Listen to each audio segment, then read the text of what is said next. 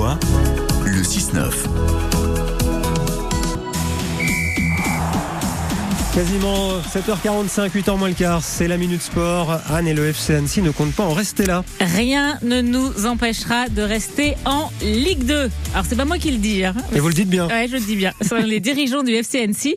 Alors, le club va lancer euh, plusieurs procédures et tout tenter, hein, bien évidemment, pour ne pas être relégué en national.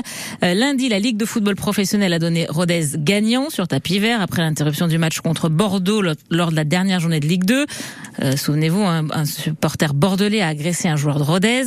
Alors Annecy s'estime donc lésé, hein, puisqu'avec euh, la victoire de Rodez, ben, ce sont les rouges qui descendent en national.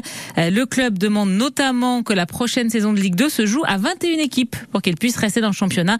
Et on vous a mis bien sûr tous les détails et vous avez le communiqué, le communiqué également du, du club sur francebleu point f r. Le Soc rugby recrute du beau monde, hein, pour la saison prochaine. Et un Sud-Africain débarque euh, au club de rugby chambérien. Euh, Stel Barnard, deuxième ligne et espoir de Béziers, est prêté pour un an.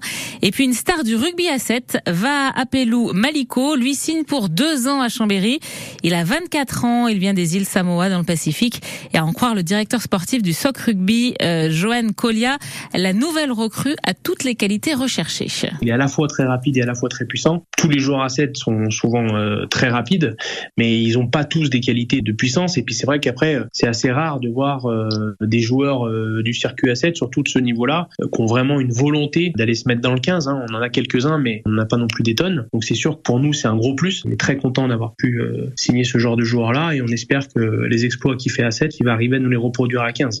Alors là, on doit dire qu'entre les recrues, le nouveau stade, hein, puisque c'est à partir de la rentrée que Chambéry jouera dans son nouveau stade, cette euh, cette saison-là qui arrive est, est alléchante pour le, le Soc rugby. Mmh, absolument. On va changer de sport avec les championnats de France de natation à Rennes. On espère que Yohann Ndoye-Brouard va remettre ça aujourd'hui. Ouais, le nageur d'Annecy s'aligne cette fois sur le deux cents mètres d'eau. Alors, discipline quand même dans laquelle il est euh, champion d'Europe. Hein. Mmh. Euh, mais Yohann Ndoye-Brouard revient de blessure. Hein, on l'a expliqué hier, il s'est euh, cassé le, le coude en décembre dernier.